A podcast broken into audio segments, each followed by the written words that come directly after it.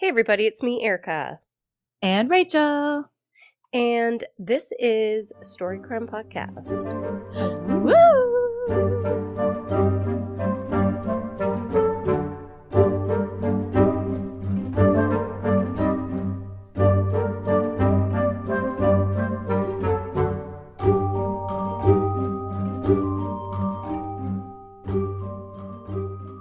I know How I say this at the beginning of every episode lately, but I've missed you. Oh, I missed you too. Um, it's been busy around here lately. Well, not really. Yeah. I shouldn't say that. I'm just going to work. It feels really busy. Well, because you're fresh back from the break, so it is a busy time. And then Kids it's are like, rambunctious, ready to go. well, it's like we came back from the holidays and um, Winter was like, oh, by the way, I'm coming still. Yeah. I hope there was still enough an invitation for me to enter this, the picture. Is it too So late to RSVP? happened. Right? Fashionably Not here though. It's year. been raining. Well, it's been raining here now too. It was like we couldn't go outside last week because it was so cold. Which I know, like in other places in Canada, it's not that. It's the level of cold we had is nothing compared to like Saskatchewan and, and those places, but or Calgary and all of that. But um, it was cold enough that we were stuck inside for like three out of five days. Three out of four days. We had a PD day on Friday, which was nice. But um, three out of the four days we were stuck inside. And then this week, now we're getting stuck inside because it's raining and feels like spring outside. What? Oh, I hate yeah. it The so kids are gonna go stir crazy. I- The teachers are gonna go stir crazy. yeah, I it's it's the worst. I love my class, but they need they're a group that needs to move their body and be outside and get exercise and fresh Yeah. air. So- Yeah, definitely. But I mean, at least we got, you know, some snow and they actually got to like play for a bit and like do some snowy stuff, which was nice. Yeah, that's really great. Mhm. I'm glad we So- don't have any snow myself, so I can't really celebrate that too much with you. But You don't have snow there? no, Oh, we have a lot of snow here. It's nice. really. Yeah. It snowed a little bit yesterday, but it was just that wet snow that just melted as soon as it hit the ground. And then today it's been raining. Oh. Like it's been raining here too, but we we had enough snow that it's like sticking around even with the Oh. rain. We've only had about a day of snow, not even like it falls, melts right away. Well, aren't you lucky? Yeah, it is actually brilliant because I didn't get snow tires this year like I wanted. And then I was like, huh, Rachel won this round. Okay, you know what's annoying is that Mhm. my cat. So Nikki is always my one cat. Nick is always. You might hear some banging around because he's. Do you hear that through the mic? No. So Nikki is always around me. He loves me. Noogie, the new one, never wants to come around me unless I'm doing something that he just isn't necessary to be involved in. Like right Mm, now, how there right he's now? climbing like around my microphone. So if you hear little tippy tappy bangs, even though he's like walking so gently around it, it's gonna sound like a, he's about to jump down. Here we go. Oh, that wasn't too bad. But yeah, he, of course, It was build like- up. a little anticlimactic. No, he like never wants anything to do with me. He loves Rob. He's always sitting with Rob and cuddling on Rob and following Rob around. With me, he's just like, you know what, bitch? I know you rescued me and you paid a lot of money to take me out of that place, but uh, I've decided that um, I'm not your cat. Yeah, because you I am him that stupid only- name. Stop it! I love that name, and I stand by that name. Actually, Well, he clearly doesn't like it either. So He's Noogie the new guy. So it's it is what it is, Rachel. So um I've continued on with our 90210 um, marathon, even though I know you're probably not doing it as much. as no, am. I have switched over to catfish. Ah, gotcha. New season? No, I'm just rewatching the COVID season Oh. before Wow. I get into the new season. I think there's a new one. Well, I have to tell you, like I, I know we talked about this the other day. For one, I've already talked about this with Rachel, but um, if anyone watched the the original Beverly Hills 90210, for kids in the 90s like us, it was like the Bible. Like our parents went to church, we stayed home on Wednesday nights and watched Beverly Hills 90210. Okay? Um I loved everybody on that show. They were amazing to me. Um, of course, I, like many women uh, that are my age now and young girls that were my age back then, love Dylan. He was the shit. Heartthrob. Um, oh my god, I still love him. Anyways, that's uh, neither here nor there. Who I can't stand, and this is like no shade on Jason Priestley because I've met met him twice. Um, and he's lovely in person, a great Canadian icon. Mhm. And uh but I do have to say that um I want to spank that character three ways to Sunday.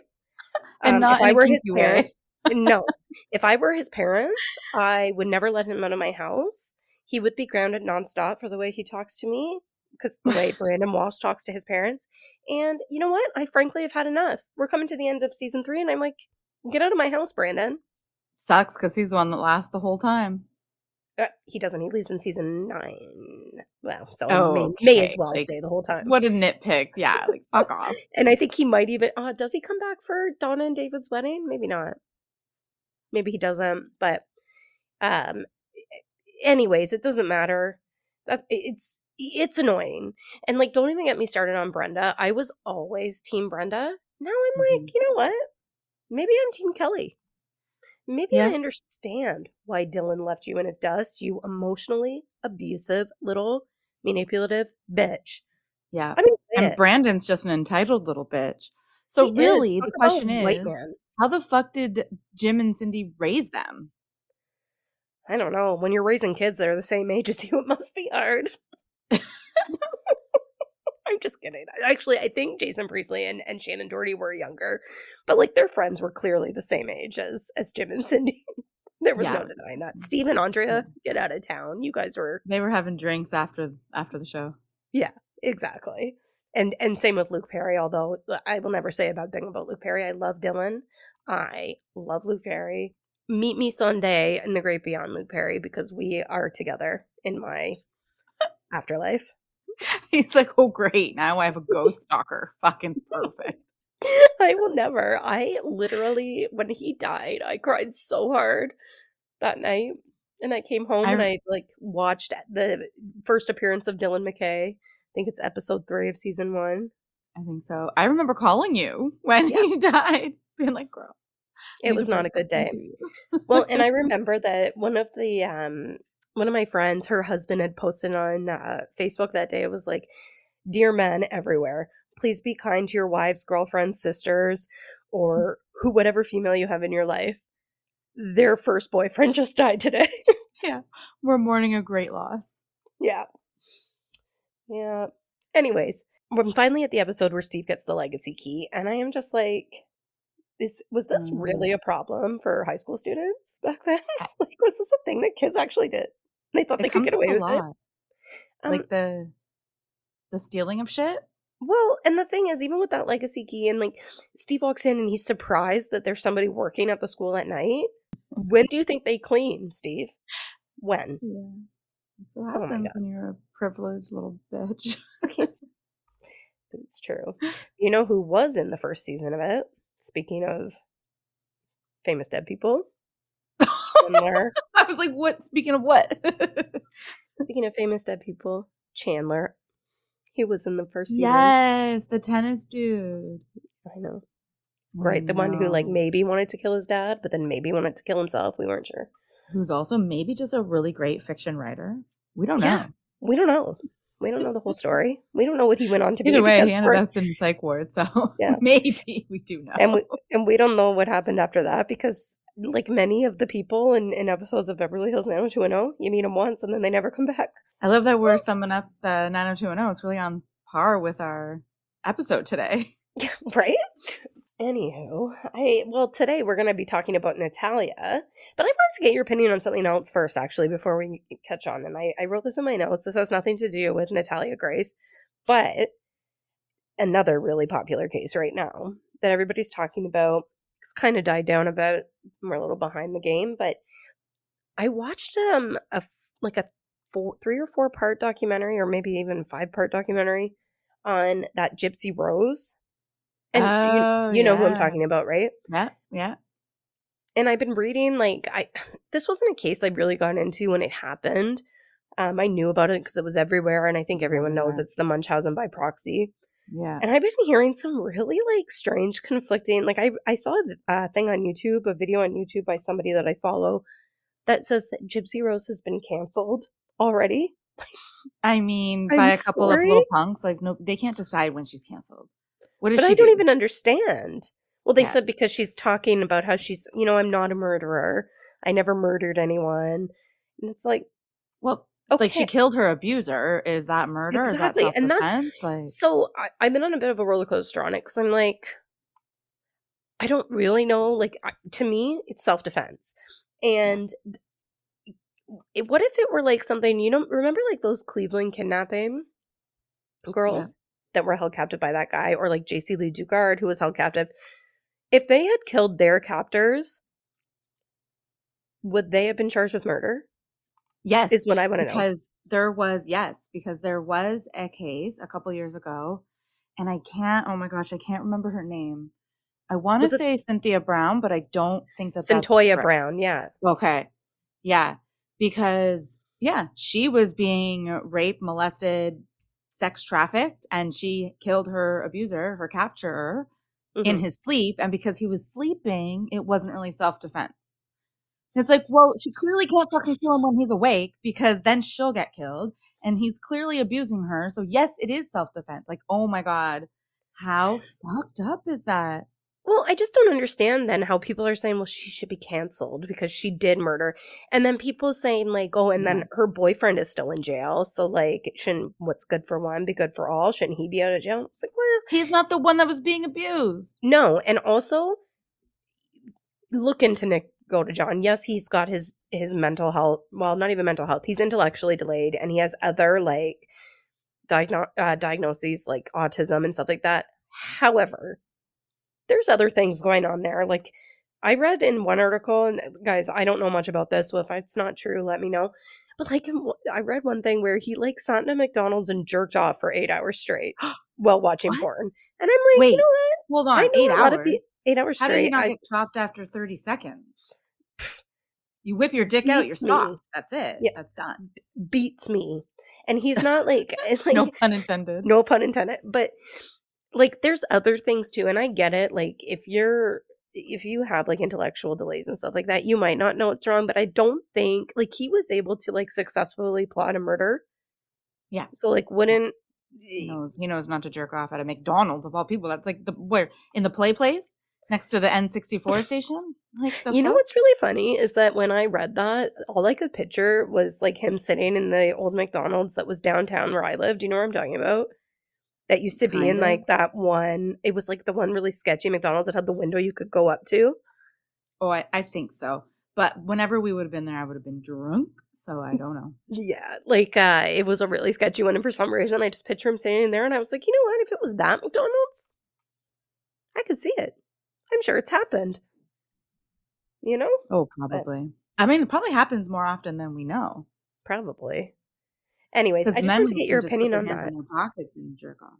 Well, look at Andre Chikatilo. He used to walk around his like school and just like jerk it all the time. Everyone knew what he was up to. And then they go and touch like door handles and shit. I mean, They it's the like same as when guys pee and they don't wash their hands after they pee. And then they go and touch the door handle. Like you were just touching your dick. At least for us, we're like holding toilet paper. So we don't even come close. Yeah. You were literally touching your dick and you go, don't even wash your hands. Like, you're a gross human. How often do you see this happen? Well, not often, but I imagine it happen. Like I don't personally see it because I don't like stand in a men's washroom. but, but I'm sure it happens quite often. it probably does because they don't think anything of it. And like so many men think that they're just like the shits meow, cats meow, if they don't wipe their butt, then they don't wash their hands. They don't. Who do you know that doesn't wipe their butt? I don't know. It's like a running joke of the men's skid marks in their pant in their underwear. Oh my god, I had the worst nightmare last night. Okay, don't judge me. I know. Do not judge me. I don't know what I'm processing. You know how I always tell you that I like my dreams, I always think it's something that I'm processing. Now, I I didn't see it, but it's just like I knew and everyone knew that I literally shit my bed. This was my bed? whole- my bed. This was my whole nightmare, and I remember like in the nightmare, Rob was like, "Well, we're gonna have to buy new sheets." I'm was like I didn't mean That's extreme, Rob. Just fucking wash them. It was like I really didn't mean to. I It's like, but it was like literally everybody knew that it happened, and I was like, I don't know, maybe I was sick, and they were like, maybe, like I hope you were. It's like I don't know what, and I woke up at like three a.m. in like a sweat. I couldn't get back to sleep. I ended up watching until it because I you went check to the your gym. butt? No, but I did like check when I first woke up. I like checked all around me. I was like, "Oh, it was a dream." but can you imagine that dream? That waking up and not being sure if you shit yourself and you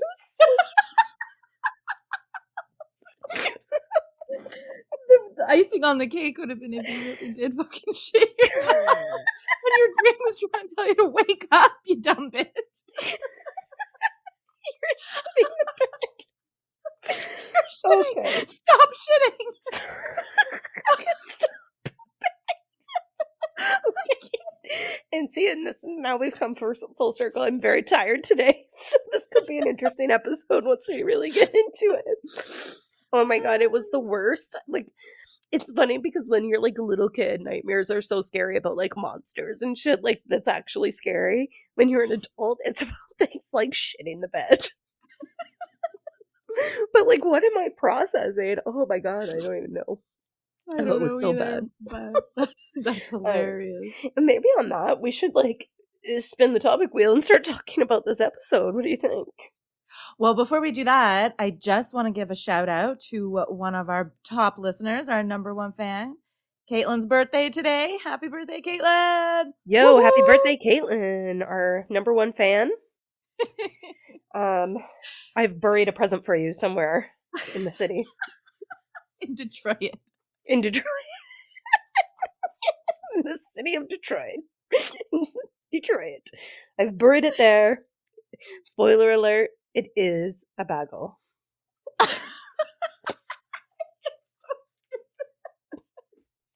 This is going to be an interesting episode. We got the giggles. Yeah, we do. All right. So, of course, we are doing, we had to do a follow up to um, one of our most listened to episodes of all time, actually, on the curious case of Natalia Grace. And um, if you guys listen to that one, you've probably, you probably know that um, there was a whole uh, second season of that show that just came out. Yes. Entitled so if you The haven't Curious watched Case. it, go watch it now. Pause us. Go watch it.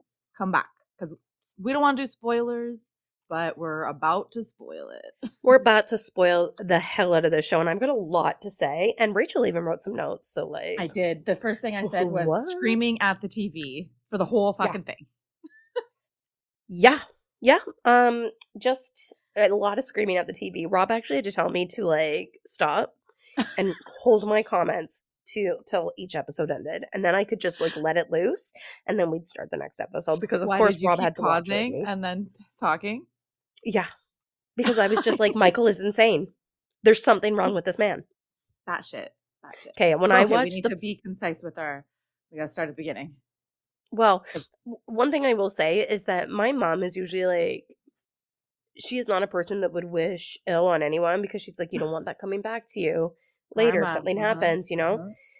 She was like, I hope this man gets hit by a truck. I hate him. After watching like the first one though, like the the first um uh season. Series- season First Yeah. yeah, the first six episodes. And then like by the time this one finished, she was just like, I hate him. like she just could, not, could not even. Yeah. It's So- so, easy to hate him. Like he just has that unlikable presence.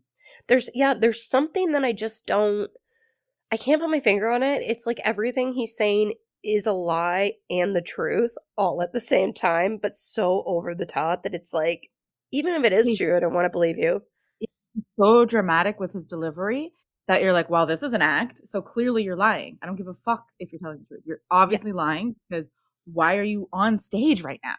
Like you're Oh really gosh. acting back of the room. well i think one thing that we should say before we really get into each episode and i don't want to give like a full episode rundown episode by episode rundown then we'd be here for hours but one thing that i do notice in this episode with him is that or in these episodes is all the times that he fucking contradicts himself Oh over yeah. and over and over again. I can't. I cannot with him. I, Yeah. anyways, we'll get was into it body more. language for me. The Yeah. body language, the constant oh, oh, oh, grabbing his face, grabbing his pants, grabbing his whatever. It was like, if you don't knock it Stop. off, Or using different voices for every time he's talking for someone else. and so manipulative. Oh God. Okay, let's Oh, get into it. I want to hurt the other kids with my wheelchair. Like, stop it, Michael. Stop it. Oh, Anyways, now th- okay. this second season is called The Curious Case of Natalia Grace. However, it's also called Natalia Speaks. So obviously, this is the first season was from the perspective of Michael Barnett specifically. I mean, I guess you could say it was from like the Barnett side, but he was the only one featured in it. yeah. Obviously, Christine Barnett has taken very good advice from her lawyers and has not said anything. right? Like, I mean, as Um, as wicked as she is, that's a smart move. Oh yeah. Um, but yeah, so this one's Natalia speaks, so we get to hear a lot about lot from a lot about Natalia's side from Natalia Grace herself. Um, now, so we obviously open that first episode with her talking about how she just wants the truth and that she can't remember things because she was so young, granted, but she really wants the truth so that everyone can know and everyone can know what they did to her and know exactly who they were actually doing it to when they did it to Yeah. her. Now, she accuses the Barnetts of trying to murder her, which I was like, I'm sorry. Well, Christine, right? Right, she does, but this is like right in the opening scene of that one, and I was like, when did they try Well, to murder you? attention grabber. Yeah. Right? Um, and she says, quote, You're gonna drop me off in that apartment and then try to murder me? And I was hooked right there. I was like, when did they try to murder her? Is this like in generic terms? Like you've dropped me off and I'm gonna probably die, aka murder? Or did they actually attempt to kill her? Oh, I need to know. So that really hooked me. Now, then we go and we see her like life at the Mans family. And can I just say, 11 children? No. Yeah. Whoa. That's a like, lot. why? Why? Well, he's a pastor, right? And I guess Yeah. like, you know, in some families, especially big church families, the more Oh, the merrier. Well, it looks like they just keep taking kids in. Are they all their Yeah. kids? It, it looks like they just keep bringing it, like taking in other people's kids. Yeah, it looks like a lot of adopted children. so the Mans family, Cynthia Mans and Antwon Mans, they uh, took in Natalia when she was living in La- Lafayette. And she went to live with them. And this whole season, basically, Natalia is working towards not only getting the truth, but also getting adopted and dropping that Barnett name once and for all. Yeah. And she's been with them for like 10 years. Oh, yeah. At this so, point. Yeah. So she went to live with them in 2013, I believe. Mhm. Yeah. And the, the fucked up thing is that, like, it. Why did it take six years? I can't remember. I would have to watch, watch the first season again. But why did it take from 2013 to 2019 for the police to get involved? Do you remember? the hell out I forget why that took that No. long. I don't even know why it took them that long to adopt her. Like 19 or 10 years? Adopt the girl. Well, they wouldn't. The the Barnetts because of all the legal stuff. The Barnetts, I don't think, would sign over. They weren't like le- they legally couldn't do it, and so now they can. Which is However, wild because they did all of this stuff to get rid of her. So Tell me about it. And not only that, because they had her re-aged, Yeah, she would have what I been in her 30s and she Yeah. like legally in her 30s so she would have been able eh, to make that decision if we learned anything from that corn-fed schneider guy you can get Yeah. adopted by anyone at any time Yeah. Oh, my favorite was all of the FBI women, the Oh, I two love main that. Women. i Oh did i wrote i wrote a um i wrote a note about them later But Like, I I love that the one FBI lady was like, jokes on them. They changed her age to be an adult so that they didn't have to take care of her anymore legally. But guess what? You have to take care of her life for life because she has a disability. yeah So jokes on you, douchebags. Exactly. Now, um we see like right at the beginning they they really want to paint Natalia, of course, as a, a lovely young woman. Um, and so they do show her interacting with the Mans children and like how happy and, and loving everyone is. And Cynthia Mans and and her husband Antwon do admit that Natalia was a tough case. She was broken, but who wouldn't be? Absolutely. Her It's life like a- was in shambles. yeah. Um, and like totally shit. And I've got a few things to say about Michael's lawyer, but I'm going to save that for Oh, later. I have a whole category for Michael's lawyer. Yeah. What a fucking douchebag. But yeah, we'll save that. So I- they do take us back in time to 2013, and this is where the staff of the Adult Learning Center in Tippecanoe County they end up calling the police because they believe that Natalia was a child and she was um taking their courses and they were like this is not an adult why is Yes. this child taking a GED course so then the police did get involved that's why I'm so confused about why it took till 2019 for anything to actually happen Well, I think because since then, like, oh yeah, because she would have been adult by then, because this picks up when she's already changed her age. So yeah, Yeah. yeah. I don't know. I think because of all the court documents, right? They were I like, "There's nothing so. we can do." The judge signed off.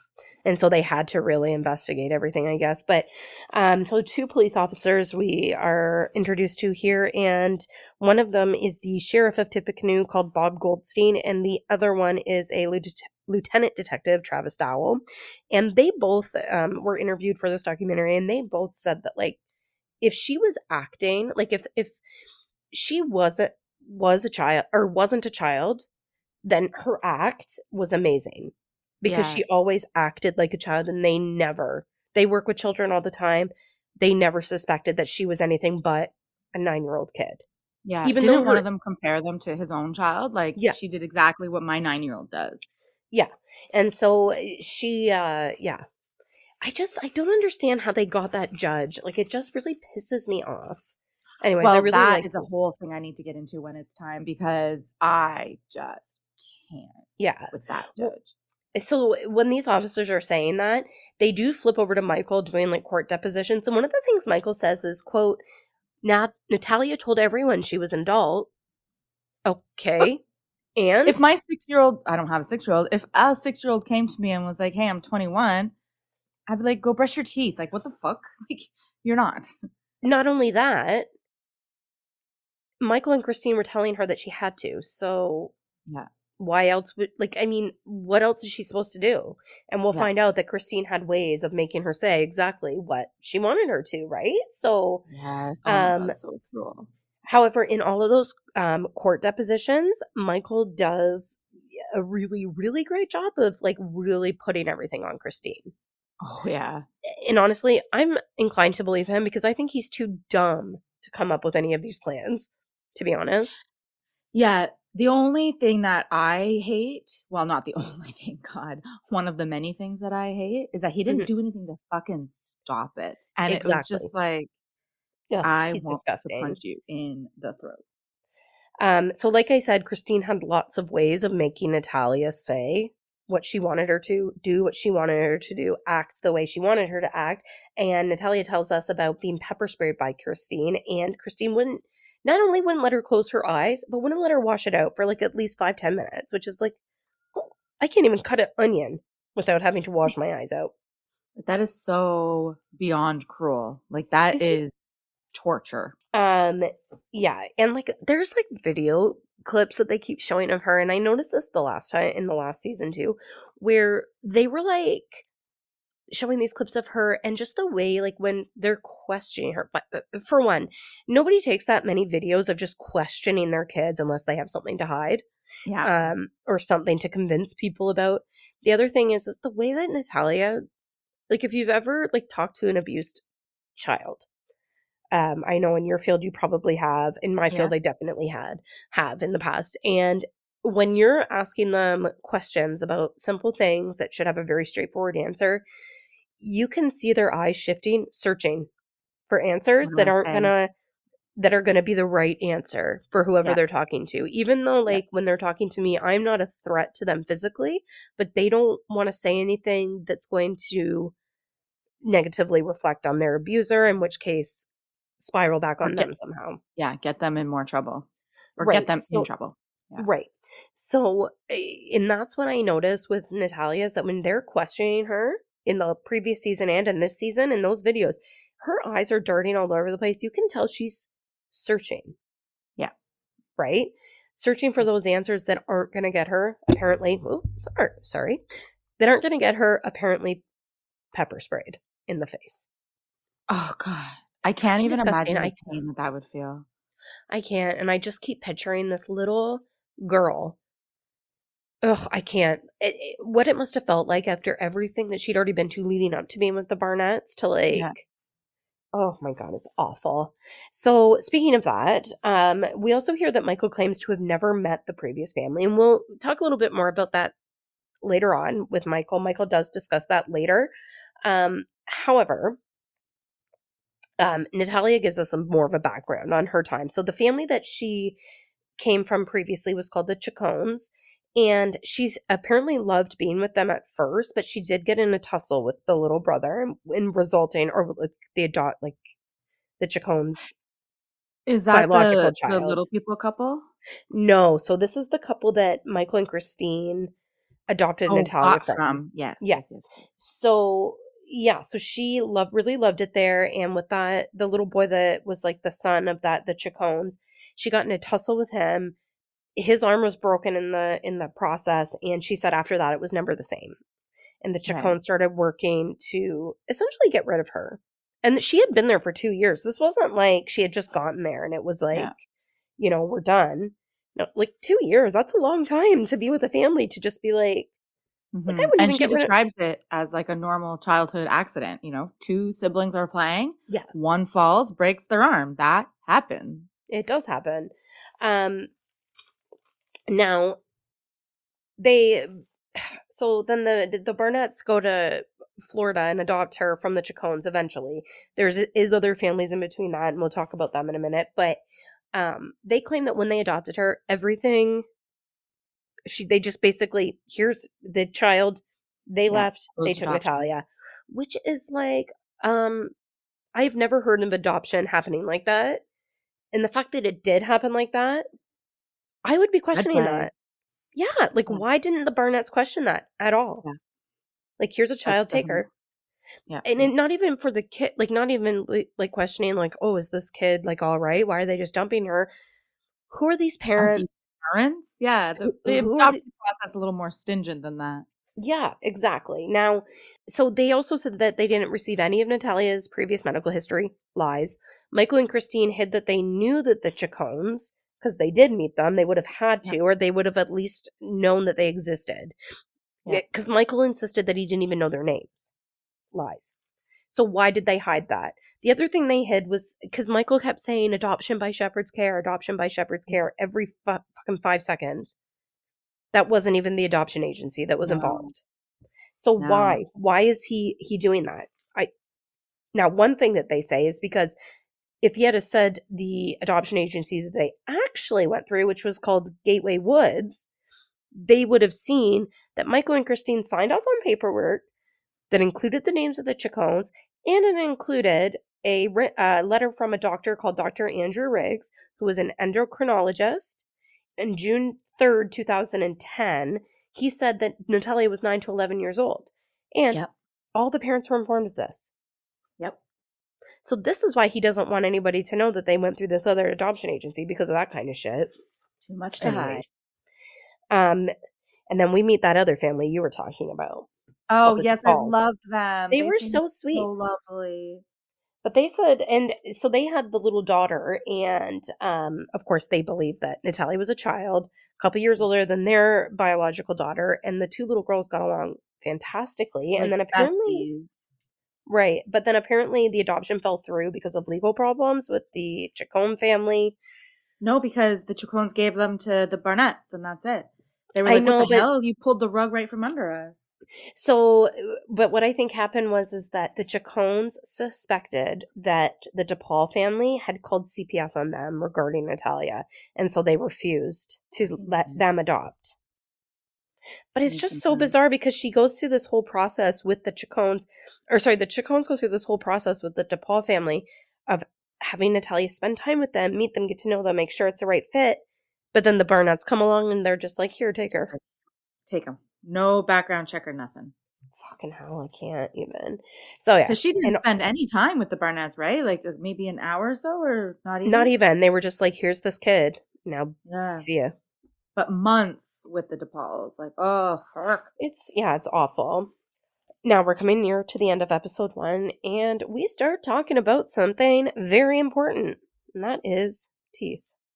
But more oh, specifically, This is my favorite, one of my favorite parts. baby teeth. We meet Tim Oh. Gosweiler, a dentist, and he was the dentist that saw Natalia. He's Yeah. also the dentist that took x rays of her creepy baby slash adult teeth. So, Yeah. what you see in his x rays is a row of teeth that in the normal position, but then another row underneath where it shows where she s- still has Adult baby teeth. teeth. Well, the adult, adult teeth are in the gums and the baby teeth are there. Yeah. He let the mother know that she was between eight and nine years old. This was how In teeth look. reports, Oh my god, I cannot. And Christine is just like, you know. what? I'm gonna forget about that and still go with the fact that she's a old lady with pubic hair. Yeah. And that's when I read in my notes, who the fuck is this judge? Because where are all of the reports from the doctor, from the adoption, from the dentist? What in the actual hell is going on? Exactly. And that's why, like, when they even told the dentist, like he was shook. He was like, Yeah. Whoa. I, oh my God. and a lot of people weird. a lot of people like externally from this case have said it's not unusual for kids from overseas to for their ages to be off. That's not an unusual thing to happen, but not by 15 years. Yeah. No. Like this kid is clearly a child because these baby teeth would not be present if they were over the age of like 15, I cannot. which is even late. Now and then, if the teeth evidence wasn't enough, we go to TruDiagnostic DNA Testing Center, where she is able to go and get a blood test that will determine, in fact, her real age. So we're going there right in the first episode. so good. And-. A DNA is not going to lie to you. A DNA DNA is DNA. It is what Yep. it is. Can't fuck Her true age in 2023, according to her DNA test, would be about 22 years old. Which means when they put her up in that apartment in Westfield, she was eight. Eight Can years old, living on her own, had to climb these stairs, had no house training. You know, like you don't know how to cook, you don't know how to clean, you don't know how to do anything because you're eight years old. I hate oh it. Oh my gosh. So then we get a little sneak peek of episode two, and then episode two starts, and we know we find out that uh, Natalia is going to meet up with Michael, a mutton chop, Barnett. Oh, those mutton chops were I cannot- screaming.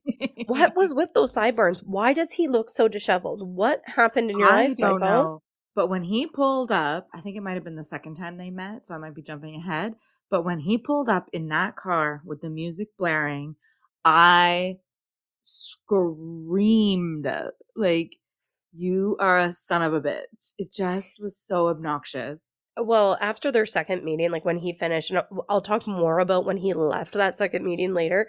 But he gets he like hops into the car and like throws it in reverse, and I was like, "Tell me he hit someone." When he was reversing, because the way he reversed, it looked like they were about to show that he like backed into somebody's car. He didn't, but I really wish it would have happened because I fucking hate him so much. yeah. Um, but yeah, we meet with him and his sideburns. They take center stage. Now, Michael says that Christine thought that she was the disabled child whisperer, essentially. He might not have used those words, but this is what Michael starts telling um, Christine. Or telling Natalia, oh, you know, this is why this happened. She thought that she could take a disabled kid and like fix them. She thought she made look, her Jacob a oldest genius. son is a genius. Yeah. her oldest son was a genius because he's a genius. It had nothing Yeah. to do with her. No, She did nothing. nothing.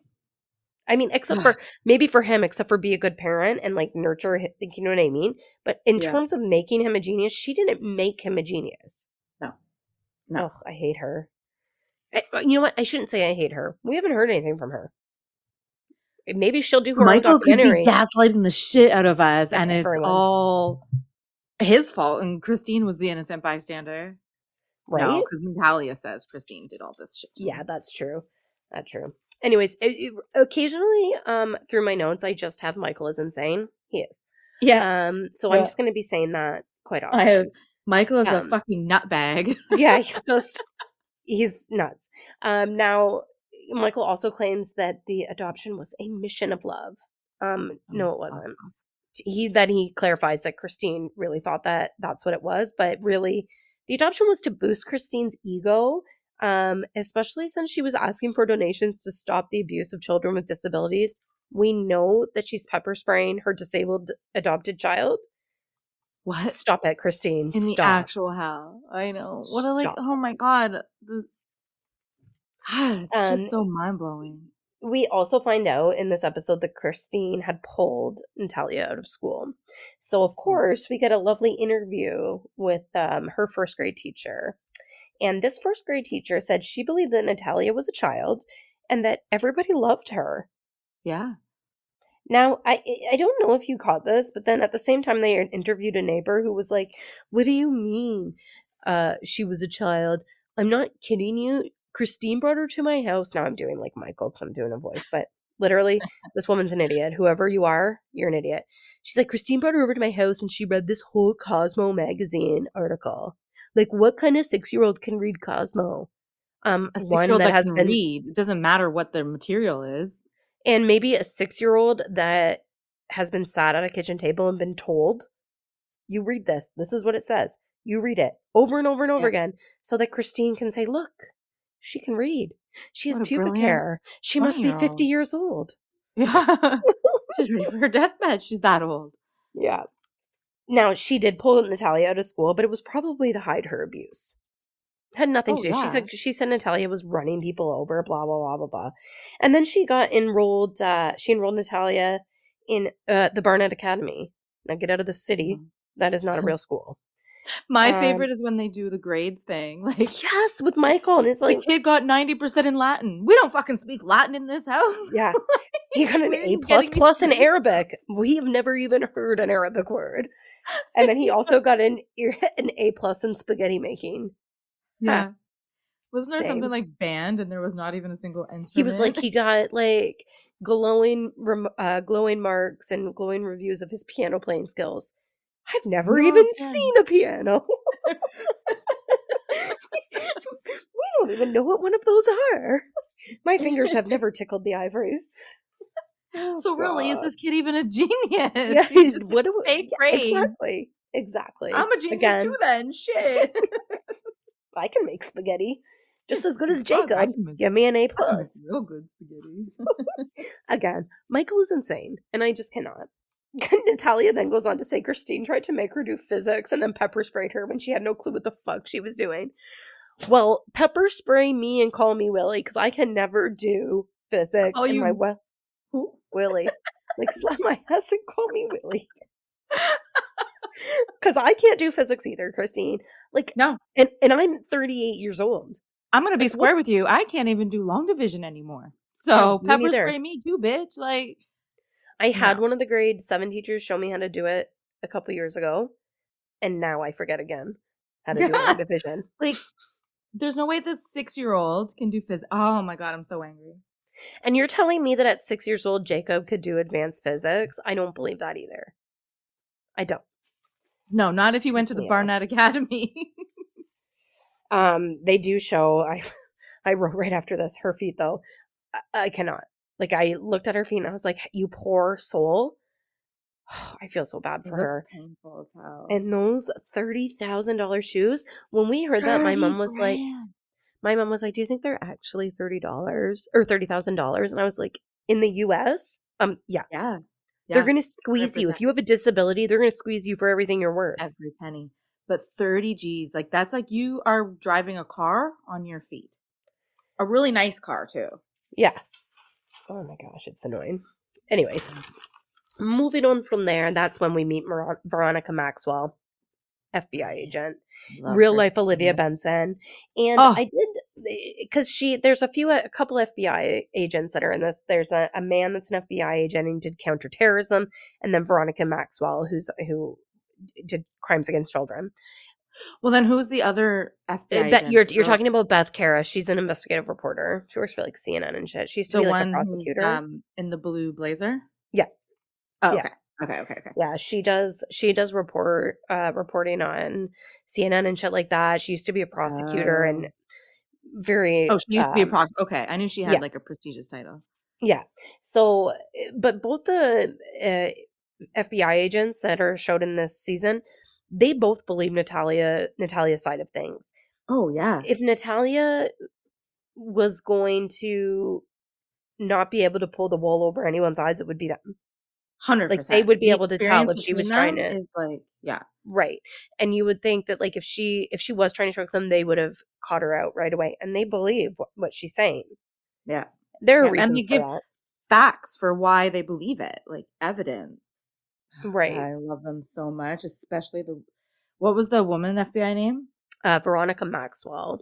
Veronica Maxwell. She is a living legend. Everyone needs to study her. Like just her repertoire was so freaking impressive. Oh, it was so good to see her talk. It, I'm sorry if I'm all over the place too. My notes are like I, I didn't go with a script. I'm just talking off the cuff and reading my handwritten notes from when I was watching it. And so this is from when like um Natalia when she first meets with Michael, she says, um, why are we here, Michael? And he goes, Are we talking philosophically? Philosophically? Oh, yeah. and I was like, together. Are you okay, sir? That isn't even a word. Philosophically. We're talking philosophically? No. because he's so like jacked up too. Like Yeah. like he's had too much coffee or meth. Like he's just I know. It's probably meth. yeah. I mean, allegedly. Allegedly, show it in big, flashy neon letters, everyone. We say that allegedly. Alleged. yes, I remember that. um, anyways, that first meeting doesn't go very far because, um, you know, Michael was asked to stop swearing and he stormed off because he is insane. Can you imagine? I don't want you to say swear words in front of me. You know what? Fuck this place. This whole thing is over. If I Well- can't talk the way I want to talk, you're not going to tell me what to do. Well, i- i- to be unfair, like her father was a bit much. That was a bit much. Hi- He was, His yeah. he didn't need to go after him, but then Michael going, "I tried, I tried, I tried, I tried, I tried." What an absolute moron! I hate you. You're a loser. Oh He's so manipulative. What a loser. And like you know, like Rob was trying to like give him the benefit of the doubt when we were watching. He was like, you No. know, he's probably triggered and traumatized. I really don't care. You No. are a loser. Yeah. Ugh, You don't I get to be triggered and traumatized. You're the one that fucking triggered yourself. You did it. You can't be triggered by your own goddamn actions. Um, so that was the end of episode two, and then for some reason in episode three we get right in, and he's being um, and Michael is like it shows his like uh deposition again, and they're asking him about Natalia getting a period. Do you remember those? Yes. Oh, and he's like, she, she said that um, oh, this is traumatizing. yeah, she Trigger said warning. he said, "Oh, I, I've been getting a period, and I've been hiding it from you." And then he says, "Well, how have you been hiding?" She said, "Well, when it's on me, and it's on my legs, I wipe it up and I lick it off my hands." Michael, do you know anything about how people get periods? yeah. Like, it's not like it wouldn't Oh. be like it's not like you have like thick layers of blood on your legs when you get your period. like, what are you even talking about? You loser! You does absolute loser! Mm. But the way her- that Natalia describes her getting her period, because it was a forced fucking, oh my God, that made my heart. Forcing the tampon. Yeah. Like you just, you broke her hymen. That's why she's fucking bleeding, you stupid bitch. Well, and is that sexual abuse? I would say that's sexual abuse. Yes, a hundred percent. Allegedly. We're not accusing anyone, but allegedly. Um, and again, in those home videos, Natalia looks so sad, like withdrawn, scared, everything. Like she has no idea what to do. Now, that FBI agent, Veronica Maxwell, she does come on and start talking about how and why Natalia might be saying things that aren't true. So saying, you know, I I do get a period. I am 22. I've had sex with people. Blah blah blah. She and she explains it by saying, you know, Natalia has always been forced to do things that she didn't understand and didn't want to do with the threat of being hurt if she didn't do them, whether it was by the Barnetts or somebody else. So getting her to say that she was 22 would have been so easy because of this, and it would have been like one of the easier things to get her to do, right? To get her to Yeah. say like that she's probably had to tell worse lies than that. Um, and then of course we have that pledge incident rehashed again in this episode about how she poured the pledge into Christine's coffee. Oh, and then is that video real? When they were like, No, "Look, take no, the no. video of you pouring it in." No, I know the that video was a- that that we saw was a dramatization, but did Yeah.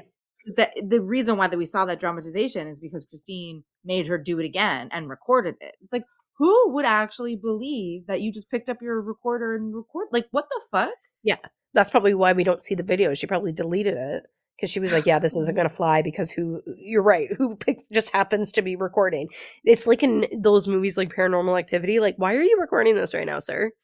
Like, Yeah. why are you just in the kitchen recording things Yeah. when this ghost happens to be there? That doesn't make sense. But yeah, First of all, get the fuck out of your house. It's haunted. uh, yeah. Anyways, um, so yeah, we get that, and I, I did have to mention that I uh, we both watched this on Discovery Plus, and um, did you get a commercial during that pledge incident part? Oh, I could not remember that. I- Because I I went through the documentary twice, once just to watch it, the second time to to take some some more detailed notes, and both times that I watched it, they talk about the pledge incident. They go to commercial. Both times it was a um, Cascade dish soap commercial. Um, I was really hoping you were going to say pledge, but I'll take Oh. Cascade. it's you know it's six and one half a dozen of that. But is this coincidence or is Discovery Plus being cheeky? That is the shadiest advertisement placement I think I've ever seen. Like shady. oh, God. Might as well Uh, put a tampon commercial in there after the tampon part. Yeah. Now they Oh. also start talking about after the pledge thing. They talk about how she like hides um, rubbing alcohol, matches, knives, and then Natalia says, "Yeah, I'm hiding these things to neighbors and stuff who ask."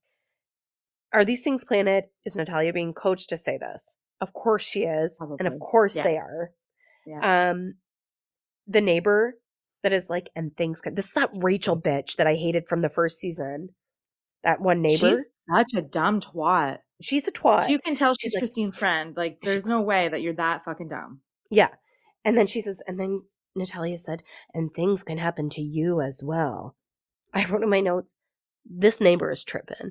Like, you're telling me that some 25 pound little, like, dwarf girl who can barely walk, can't bend her fingers properly, is going to come at you with a knife and kill you, and you're actually afraid that that's going to happen? First of all, if any six or seven or eight, nine year old said that to me, I'd be like, you're fucking grounded. Like, give me your phone. Like, me your let me call your parents. Yeah, like, get out of here. like, I am not They're even your a mother. Give me your Like, phone. Yeah.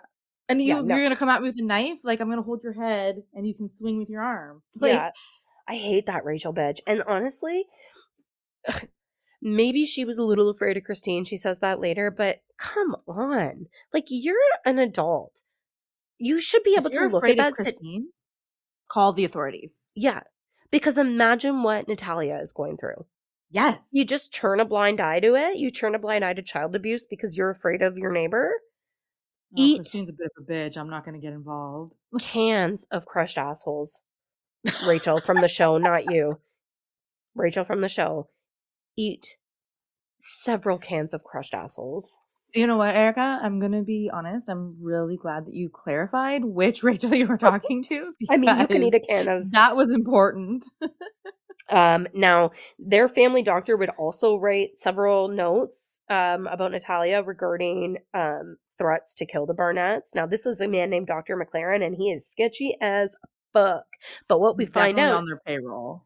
right, and also he's friends with them. Yeah. Isn't that like some kind of like ethical thing? Yeah. That you Yeah. can't treat your friends and family? Dr. Well, that's for McLaren? my profession. I don't know if it's for doctors, but you like, definitely you couldn't treat me. fucking. No, I can't do you, but Yeah. I'm not a, like a medical doctor. I don't know if it's the same for medical doctors. But you But- still couldn't treat me. I don't like if my dad was a doctor, he couldn't be my family physician because he is my family. Oh, probably like, he not couldn't family, be. He yeah. couldn't be objective. Is that the right word? Like he wouldn't be able to see things from the outside. for that. It- right. Then I would just steal them from you. Yeah, that's Yeah. true. So and you also ethically couldn't be because, eh, for one, I would would never be able to be like in that situation where you don't know someone. You want somebody from outside of your Oh, realm yeah, of no. life.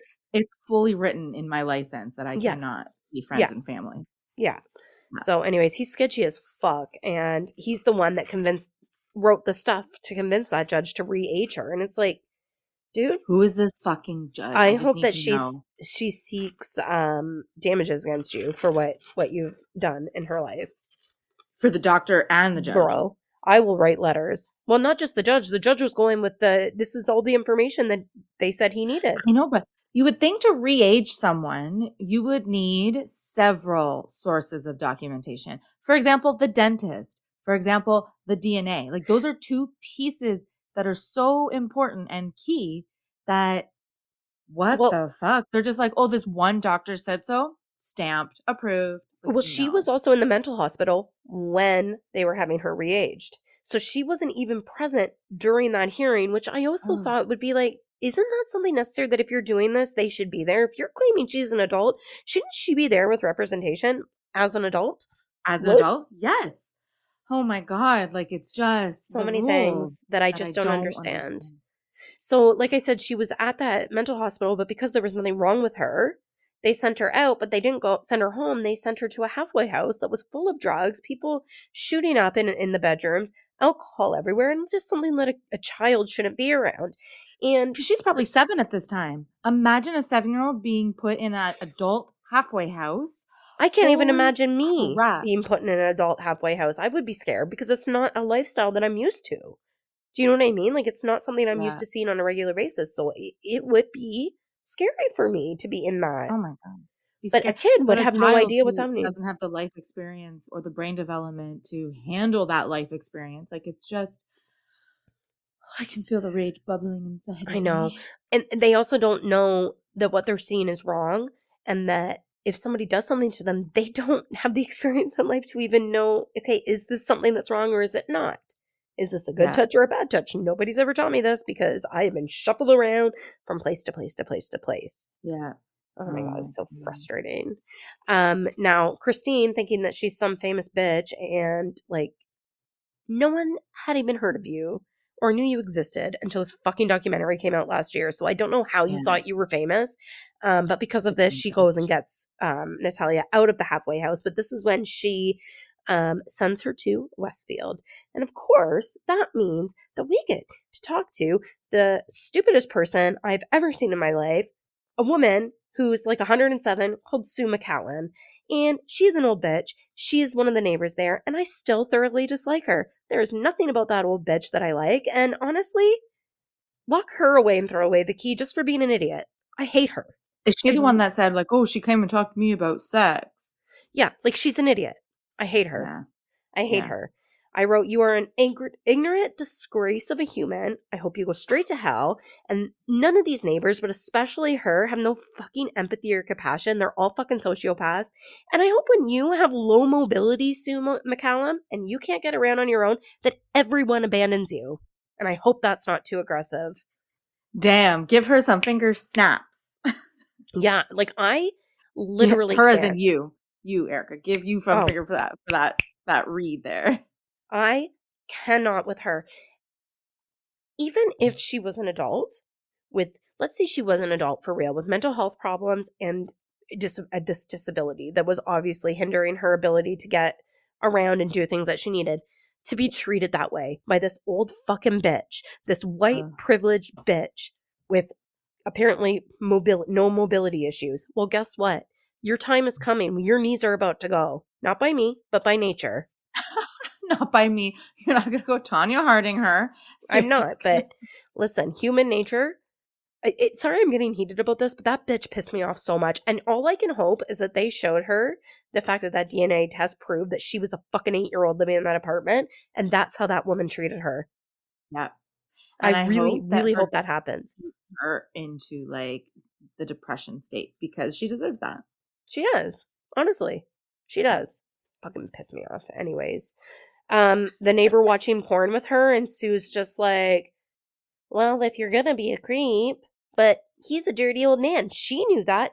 She was eight. Did she know that, Yeah. Sue? Yeah. Well, she went and watched porn with him, so she must be an adult. You're- Um, Sue, I hope you Huh? know you were defending a pedophile. I, I hope you know that. Yeah. Yeah. Sue, I hope you you sleep easy at night. Are you listening, Sue? You're Are you a listening? fucking trash human. I know you're not listening, but please, somebody, if you know Sue McCallan, send this to her because she's a trash human. Um, and then, of course, we finally get to what we said in the beginning. They try to murder me, Christine. Yeah. force feeding Natalia those pills. What? Those are pills that were made for an adult. the fuck? Exactly.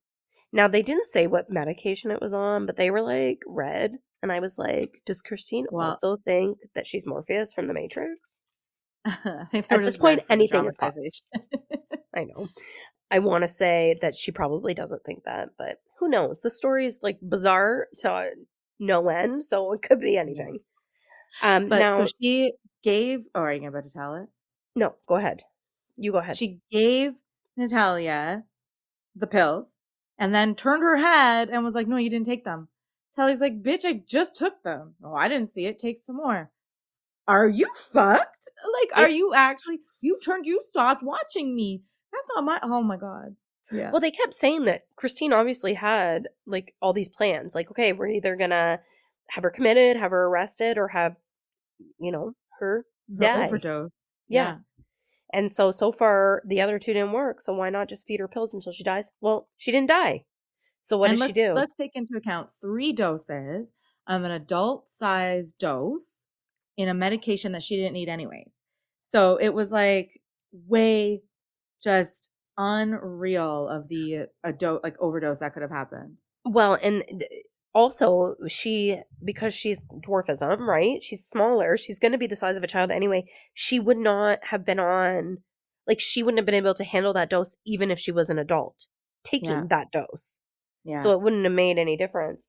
Um so when that didn't work, obviously that's when they sent her to live in Lafayette up 38 flights of stairs with no like any kind of Railing. assistance in her living, Yeah. nothing to help her, no nothing low enough for her to reach and um just said peace we're, we're leaving the country. didn't it didn't they say like every time she wanted to go upstairs it took her like 40 minutes to an hour just to get up the stairs? It's Like, awful. Oh For anyone, gosh. what a child or adult that's suffering like that, that's it's it's inhumane. And the Yeah, fact that they the fact left that she and was 8 years old is just And they didn't even like drop her off there and then go back to Westfield. They moved to Waterloo, which is Yeah. like just for like everyone, so everyone knows. I'm up here in Canada. I'm about an hour from Waterloo. uh, insane. Like, it- Imagine we ran into Christine. She'd catch an anymore. I ass it whooping like she never saw it coming. I say Ugh. that like a big old tough girl, but like I would just be like, oh my god, there's that bitch. She does, she's not there anymore. I think that what I what I looked at when I looked it up, the last known place where she was was in Miami, but I still don't even know if that's true. I think that she dropped her off in Lafayette and they left so that they were they were hoping that she would probably die there. Now Michael Oh, does 100%. text like they show texts between Christine and Michael quite often through this. Eh, and it sounds like they are saying, look, oh, Michael didn't know any of this stuff that Christine was doing. You can tell by the way he's texting her. I was like, you know what I what what those texts gave me the impression of was that he was saying it to make it look like he didn't know what she was up to. yeah, Didn't you Yeah. feel that way? they were very oddly written. Yeah, Worded like, why did you take her phone? Why did you shut off the heat? And Christine's like, I don't know, like go fix it. Give her her phone Yeah. back. And Michael's like, well, why did you do this? Why did you do that? And Christine's like, just cause she's an Yeah. adult. So it's almost like Michael knew what questions to ask to set her up Yeah. so that she would look liable, not him, right? hundred percent. Yeah, But then they also say that because Christine, once they move to Canada, she gets rid of Michael. He goes back to Indiana, and now he's going to be on the hook as having to take care of Natalia. And if something happens, he's going to be the one left dealing with all the the mess afterwards, right? Which is basically what happened at first. Now, in episode four, which we're already at here, um, Natal- this is when Natalia meets with that bitch Rachel that we talked about earlier. Um, and she wants to find out why it was so easy for her to believe these things. And of course, this is when we get that answer that I was afraid of Christine. yeah. Fuck Yeah. off, you dumb bitch. Now, um, again, this is just like in the apartment in Westfield where she lived. These neighbors just didn't want to get involved. They were like, Right. you know, we're this affluent neighborhood. That's their problem. We're going to stay over here. They can Yeah. deal with their problem there. And why would they question? And honestly, and I know this is going to sound, maybe this is just, I'll just say this is just my opinion. People with money have defended other people with money for far worse things than what the Barnetts were doing to Natalia.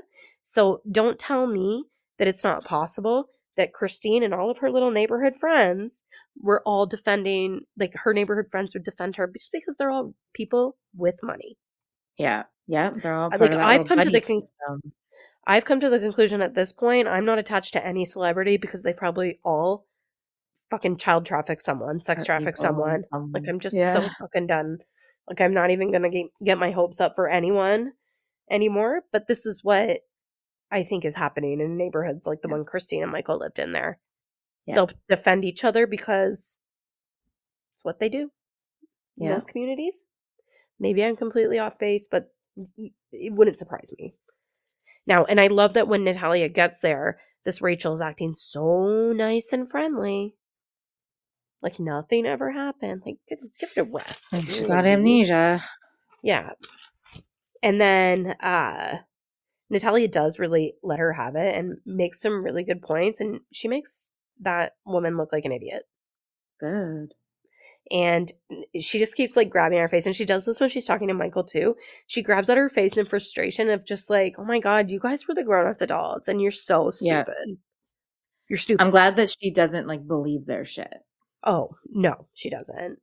Um, and again, like we said, Rachel claims to be scared of Christine. Now get out of here. We know that's not true. Um, and then we go straight to from that meeting to Michael in his house talking about how he has that cross on the wall that says grace on it. Oh, yeah, yeah. Did you notice? Did you, you take a really close look at that wall? No there were nunchucks hanging from that cross. and me and Rob were like, what?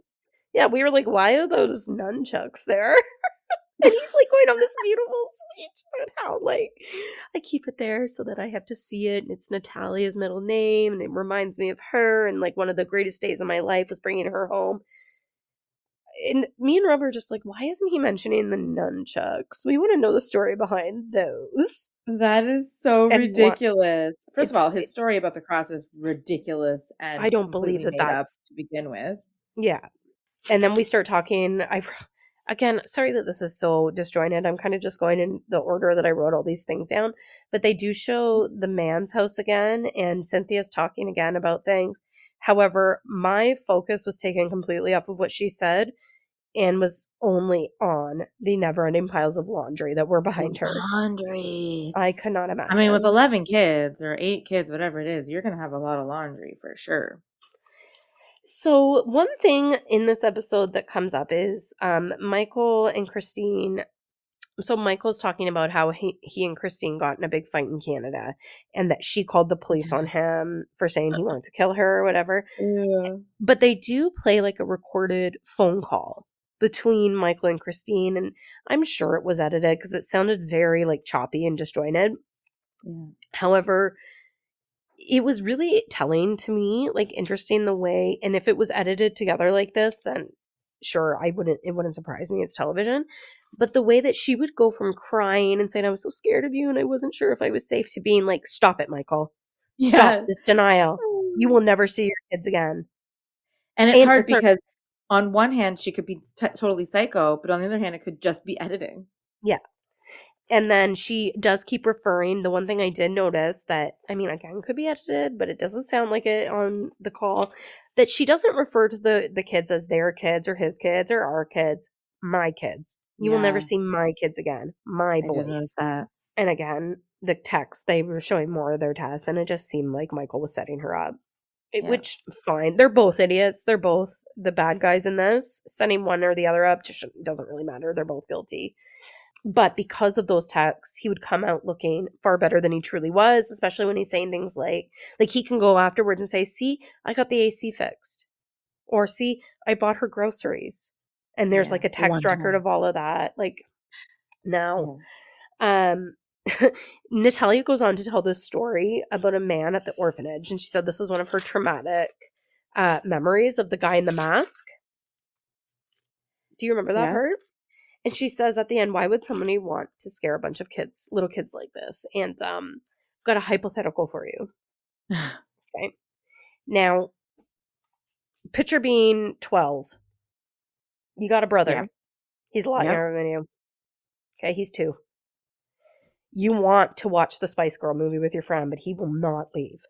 Hypothetically, he will This not leave. definitely hypothetical. So you know that at Halloween he was very afraid of a uh, giant Frankenstein that you could blow up. It was Yeah. inflatable. Hypothetically, so you put him in his room and you lean that up against his door. oh no! This is all hypothetical. But I mean, if you want Your the Spice World brother. movie, the Spice World the movie, Spice World it- movie was really good. this was hypothetical, Rachel. this is such. Yeah. but uh, I'll give you a few reasons why you might want to scare a small child. Just kidding. I'm so sorry. I actually feel very guilty that we used to do that. It only happened a couple of times, but probably a couple of times too many. Um, but listen, did you get to watch the Spice World movie I did. in I-? I certainly did. Well, it was worth it. certainly did. um, and I, you know, I, I blame my parents. At twelve, I was too young to be left in charge of a baby. Um, I was not mature enough. Um, but she does talk about having that cloth over her face, passing out, getting a shot. Like that's scary shit. I wish that we could find out more about that. I know we probably never will. Yeah. But, well, even the um, dramatization that they did, I was like, whoa. Yeah. I'm scared. Well, and then they show that they showed that picture in the one picture of the um, guy leaning over her on the desk. They showed that in the first season and in this one, and uh, yeah, like it. I thought it looked like a doctor, that her being examined by a doctor, but like they made it seem more suspicious than that. Very, very. So I just I wish we could learn more about that, but I don't think we ever will. Unfortunately, Yeah. those records, like they said, it's really hard in those overseas adoptions and, and those agencies, and there's so many of them too, Well, right? and that hospital or orphanage got burned down, so they lost it all. Right. And the corruption. The guy was Yeah. corrupt or something. taking money for some shit. I don't know. Which brings us to episode five, anyways. And this is when Natalia and Michael finally get to meet again. And yes, Michael is insane. And yes, Like, he's insane the entire time. His deflecting in this meeting is so aggravating that I wanted to punch him the hardest I've ever punched somebody. And I'm not a violent person as as as uh weird as that might seem. I'm not a violent person. Me neither. I mean, I'm aggressive in my tone, but I am not violent as much as I want Sue McCallan to think I am. But you're right. He did. game, but Yeah. And uh I know if Sue McCallan McCallan came and tried to fight me, I would be afraid to fight a 109 year old. Like I would be like, please don't. I don't want to be hurt.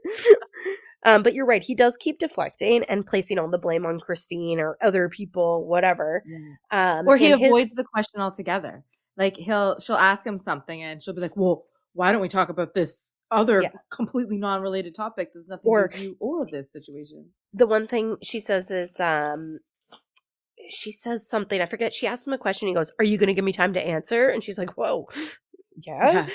like like eat shit michael Yeah. I love that the FBI lady, um, not Vivian, Veronica, Yeah. is um analyzing that conversation. She's like, now this is what he says to manipulate her, and you can see it worked because she put her guard down, and then then he'll go in with this to really fuck her up. now his lawyer terrence kinnard he says that because you're right he is deflecting but he goes but deflecting isn't being evasive Oh, shut up. Can we? Shut is this the up. time where we can just talk about the lawyer? Yeah, so he is such a dick. He says I- Natalia is a damaged person who will hurt others. So I guess that means that this child who has had traumatic upbringing and is acting out because of that doesn't deserve to be loved. This could be any student that I work with at my school. Yeah. So they shouldn't have parents and be loved and have a family? Terrence? I can feel my heart racing just knowing that I'm about to unleash about this fucking Okay, lawyer. get get on it because I got to unleash about Sue. You unleash about Terrence. Okay. This motherfucker, he is the biggest enabler I've ever met. He'll come up with any excuse under the book to give Michael the reasons why he did what he did. And then go ahead and victim blame, like you just said, victim blame Natalia. Oh my God. Can we talk? The makeup, the makeup. I, he, oh, my brain, like my blood when I was watching it. So the makeup when he was saying, where- yeah, when he was saying, "Oh, mother putting on," yeah, okay, go. Sorry, He's like, he actually said, I wrote it down. He's like, um, because in Natalia describes how Christine put makeup on her to dress her up to go meet men at age 10, like disgusting. So, um, and then the lawyer comes in and is like, oh, she took something so innocent as a mother putting on makeup for her daughter and turned it into something really nefarious or whatever that word is.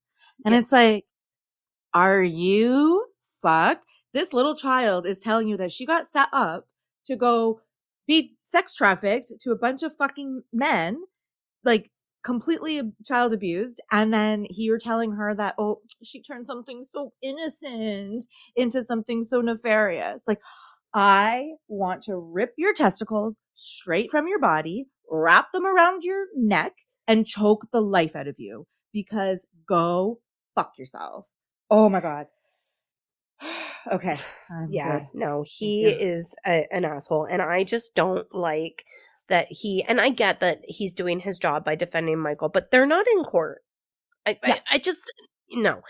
Not only that, but don't take the case. If you know that you're about to defend a child abuser, don't take, don't the, take case. the case. And don't make excuses for the person you're defending's wife, who Michael can't even call by her first name, calls her evil won't like, even say the, the devil or whatever. It reminded like, don't, me. Don't defend these fucking people. Oh god. It reminded me of Stephen Colbert. Like if you like after Biden was elected president, Stephen Colbert would not say Trump's name on the air. Wouldn't. Yeah.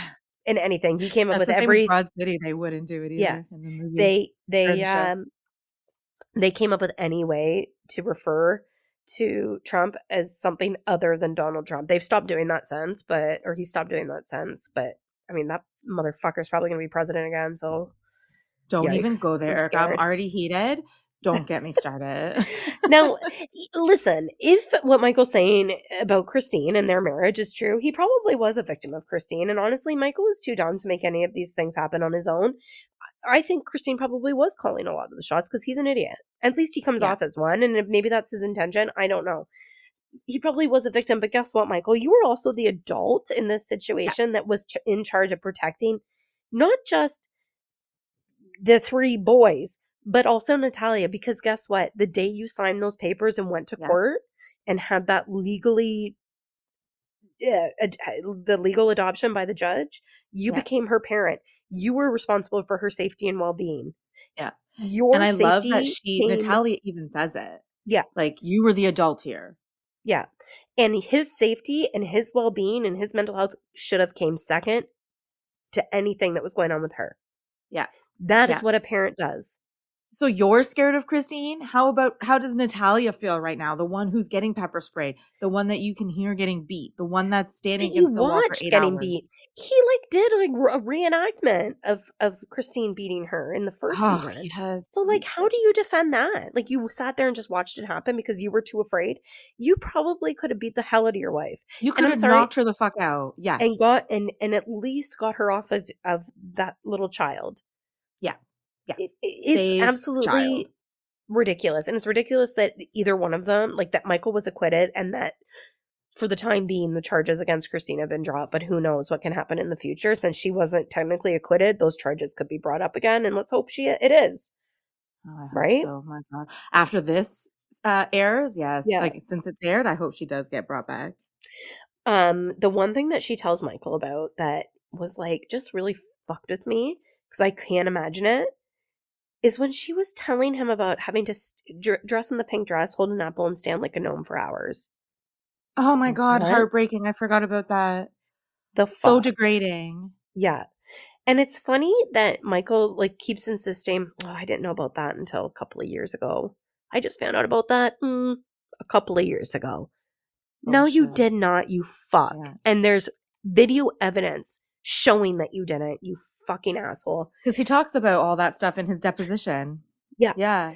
And then Natalia brings up the standing at the bed with the knife. And she's like, for one, I wasn't even tall enough to see over your bed. And Michael was like, mm, you did.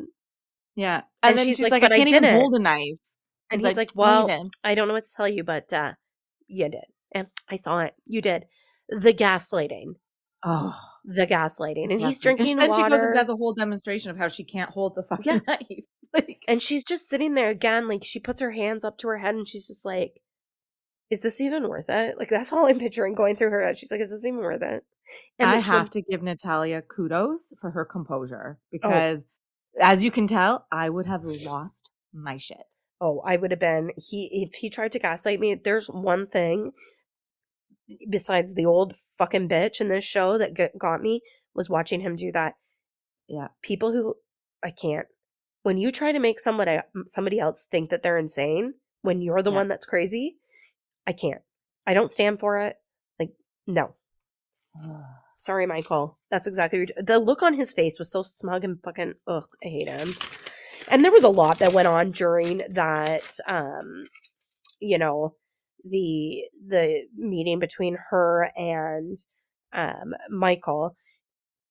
But a lot of it was like kind of rehashing what we already knew from season one and things that had happened that we'd learned about. So I didn't really take a whole lot of notes on that. But the one thing that they did start talking about during um, that episode was um, all of her diagnosis that she received over the years and that she didn't really agree with them but there the one that she did agree with was the reactive detachment Yeah. attachment disorder which if terrence kinnard knew anything he wouldn't have said all that shit that he said about They her shut the fuck up. Yeah. she was diagnosed in 2010 and this is a disorder it prevents children from bonding with even natural family members after severe traumas so um she's obviously been through a lot of trauma like it's just the audacity of that lawyer to be like trauma be damned she doesn't deserve a family or deserves to be loved I Like, I just hate him so much. He needs to be disbarred. Like I hope people are writing in yeah to disbar him because Yeah. get bent.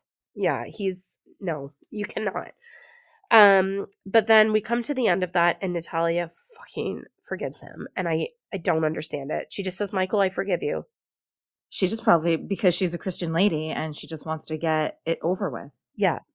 And then she prays over him. And I get that this scene is supposed to be like a moving scene.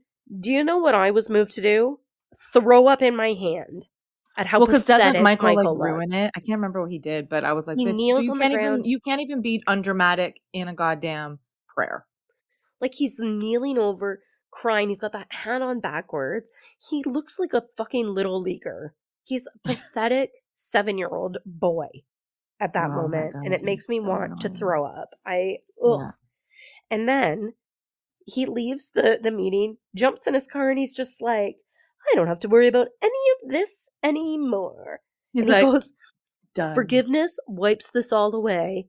Um, it surely doesn't. Because Yeah. guess what, Michael? I still hate you. Yeah, like you Doesn't are far from out of the woods, you dumb He's prick. so crazy. and then and then- speeds off in his stupid music car. Yes. Get out of here, And then that's when he like he reverses so quick. I'm like, please tell me he hit someone. yeah.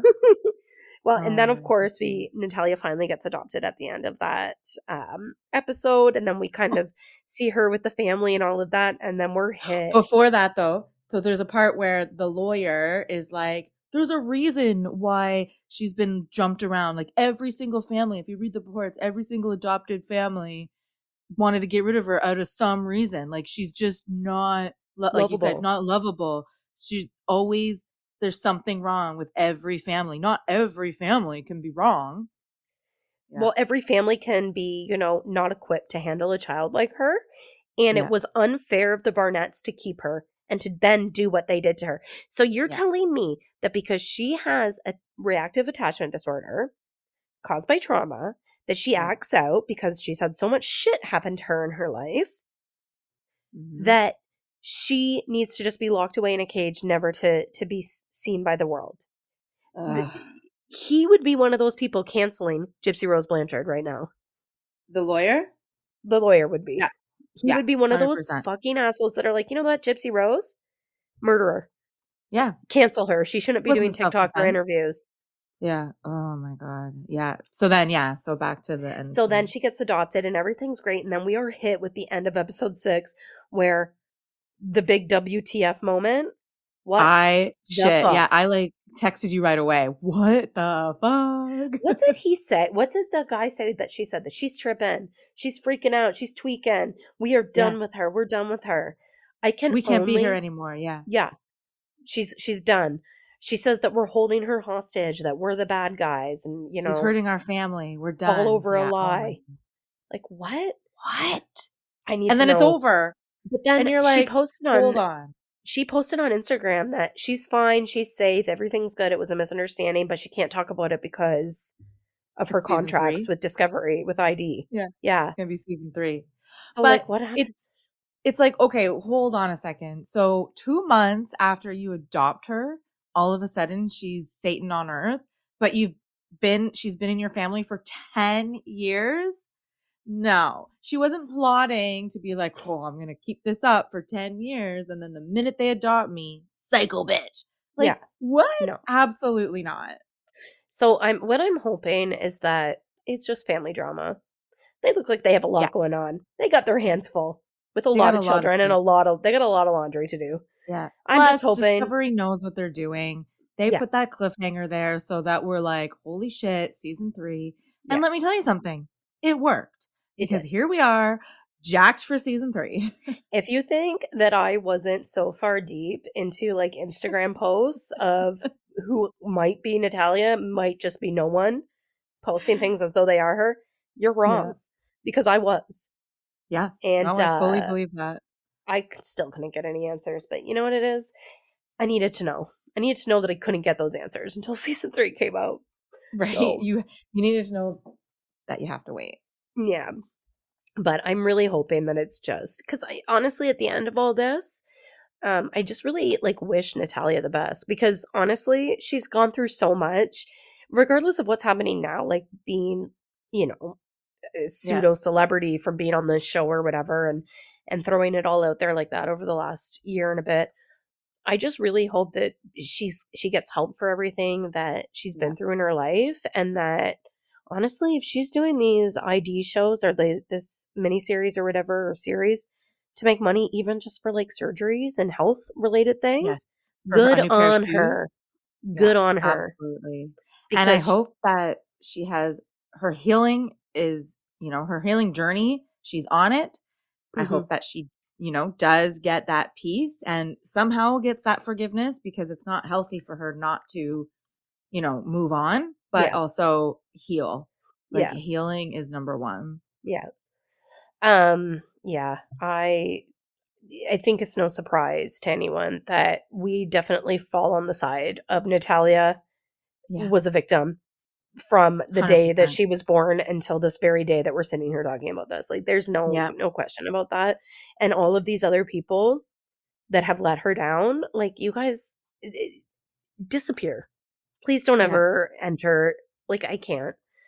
Exit out of any of the professions you have that are supposed to be righteous and, you know, moral and ethical. Exit them because Yeah. you are not doing it. No. So bye. The only person that I want to hear from and I will listen to if they come out is Christine because she's the only one who's never told any side of this. I mean, the two the other two boys I guess haven't talked either, but I mean, I bet you they just like Jacob, shit. they were all like minors and they were all kids. There wasn't much that they Yeah. probably could have done. They were victims in this as well, if you ask me, because kids don't Yeah, ask oh, for yeah. that kind of shit. But I, I would I would like to hear what Christina's saying. I know like some a lot of people will be like, Who gives a fuck what that bitch has to say? The same way they did with Casey Anthony. I guarantee most people who said I don't care what Casey Anthony has to say secretly watched that documentary because they Oh, yeah. secretly really wanted to. Because you want answers as to how people can be so cruel Yeah. and so I- evil. Yeah. And lie about it so easily, Yeah. right? It's just Oh my god. Well, I feel better after getting that off my chest. Like, I Me was really too. holding Well- on to that reaction because when you text me saying like we're not talking about it until we get on the podcast, I was like, "You son of a bitch!" I know. I have a lot to say. well, I'm glad you were mad at that lawyer and I I don't know, like you hate lawyers, I hate old people. Is this what's happening? Like No, I hate I hate so many people in that case. I hate Yeah. all the professionals. The lawyer, the judge, fucking Michael, the police for not responding so quickly. Yeah. I, I mean, I don't hate the doctors. The doctors did their thing, but why wasn't there but that one the doctor, that Oh one yeah, doctor, that though, doctor. that family that doctor can go straight to doctor. hell. Sketchy Yep. as fuck. All the neighbors that I'm telling you, because you know what I noticed? I noticed this in the first one too. When she was in the Westfield apartments, that's like a more upper class little neighborhood. and Looked like a lot of like retirees lived there, and it was like in a nice like middle upper class area. They send her to Lafayette to like the ghetto. There's gunshots going off every five seconds. Like really bad area and this is where she gets help. It's Yeah. because those like entitled fucks in Westfield couldn't see past their own noses to help somebody who was eh, struggling and in need, regardless of their age. Oh my god. Well, Anyways, I could keep going on and on about how angry it makes I me all night, but uh, we should to go back and count our swears in this episode because that was a lot. Please take a shot every time I say Michael is a fucking idiot, or Michael is insane, or Michael is a loser. you fucking loser. Go back and take a shot every time we talk about how awful Michael is. Yikes. Honestly, like I, I mean, I guess I can say I wish the best. I, I, I don't wish the best for Michael moving forward. What I wish is that he gets fucking help as well. No, I wish he just lands in prison. That's what I wish. Maybe that's the help he needs. Yeah. And Christine, both of them. Bye. Yeah. Prison cells calling your name. Ugh, it's awful. Yeah. All right. Well, with that, if you want to chat more about this with us, you can uh, shoot us a little DM on Instagram over there at Uh, well, I was just thinking, are you going to read it? No, just kidding. a little shade I- for you there. oh yeah, because I never check my DMs. Um, I Yeah. will from from our lovely fans, Caitlin, Carly. just know that she ignores mine. but I think do I it think Allison. I think Allison listens to us too. So if one of you three want to message us about this episode, feel free. I will message you back, but I won't message Rachel back. no matter how many times I tell her, it If it makes you feel any better, I don't message Rob back either, or check his does. messages. It does make make me feel better. My yeah. thing is, if Rob wants me to see a funny video and he's texting it to me on Instagram, then it it wasn't important for me to see because he could have just showed it to me sitting on the couch. So Mm, fair Right? enough. However, I am not on the couch I with know. you, so watch my funny fucking videos because I, know. only send them to you if they relate to you. The best one that you you. sent me lately, though, was the one of Dawson's Creek walking on that fucking whatever that was. the, the faux snow that was literally a sheet on the ground. Yeah. Those 4K TVs ruin it for everyone. Mm, Taking the magic out of. Dawson's Creek. Hey, that's Oh. one that we need to talk about at some point because there are some problematic things that happened in the first season of that show that I'm just like, how did this get on television? Listen, the early 2000s, the 90s, it was a different time. They People do not really didn't give a fuck. Did not I give a know. fuck. Anyways, if you guys want to talk more about that kind of stuff too, we're always open. Um, you can find us on Instagram at, Story Crime Pod. or you can send me a, an email with all of your um, opinions about this case and uh, whatever you like at storycrimepod at gmail.com. And until next time, I'm going to try to be more consistent. I'm dedicating a certain amount of time to each day to doing this podcast now as part of my like my own mental healing that I've committed that. to this year. Yeah. So um I'm hoping to be more consistent moving forward, but uh and I am Okay. well That on means our I way get to more our Erica time. I know, right? So um hopefully we'll be back uh, in a couple of weeks with another episode. Maybe one a little bit more organized than this one. This one was sort of choppy and all over the place, but tis the nature of this beast. We had a lot of feels to get through it. Yeah. All right, everyone. Take care, and we will see you again soon. Bye. Bye.